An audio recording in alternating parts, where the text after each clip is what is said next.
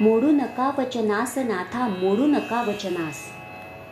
श्रीरामचंद्र अयोध्यापती होणार या वार्तेने सगळीकडे आनंदी आनंद पसरला.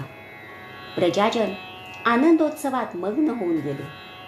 परंतु नेमक्या ह्याच वेळेला मंथरा नावाच्या दुष्ट आणि कुबड्या दासीच्या मनामध्ये काही भयानक विचार आले. आणि आपल्या मनामधले हे भयानक विचार तिने कैकेयीच्या मनात भरवायला सुरुवात केली.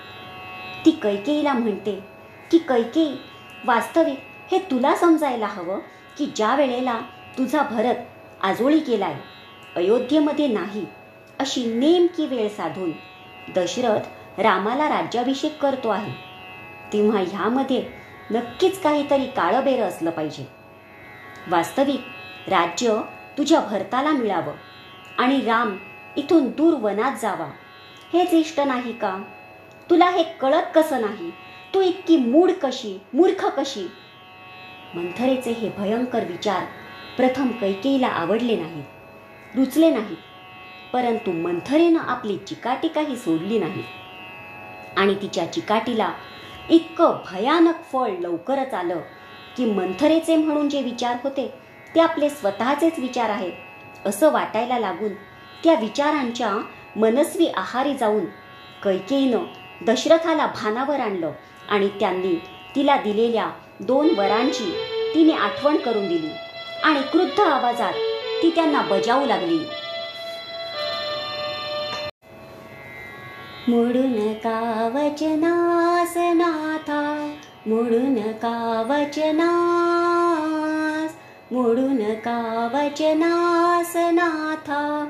मोडून का वचनास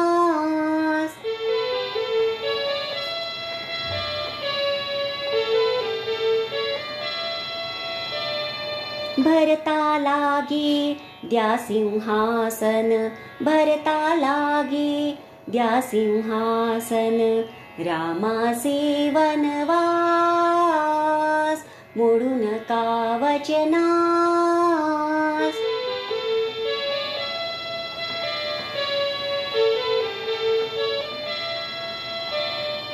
नलगे सांत्वन नको कळवळा शब्द दिले ते आधी पाळा नलगे सांत्वन नको कळवळा शब्द दिले ते आधी पाळा आजोळाहून परत बोलवा झण माझ्या भरतास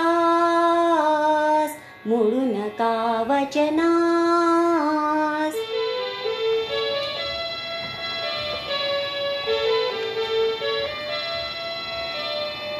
नारी सुलभ मी चतुरपणाने अजूनी रक्षिली अपुली वचने.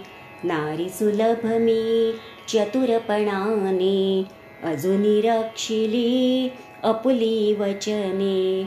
आज मागते वरते दोन्ही. आज मागते वरते दोन्ही.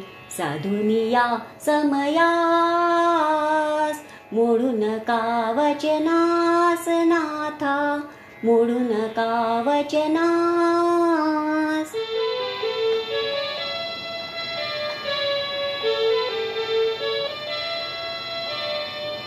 एकवराने द्यामज आंदण भरतासाठी हे सिंहासन. एकवराने मज द्या आंदण भरतासाठी हे सिंहासन दुजावराने चौदा वर्षे रामाला वनवास मोडून का वचनास का वचनास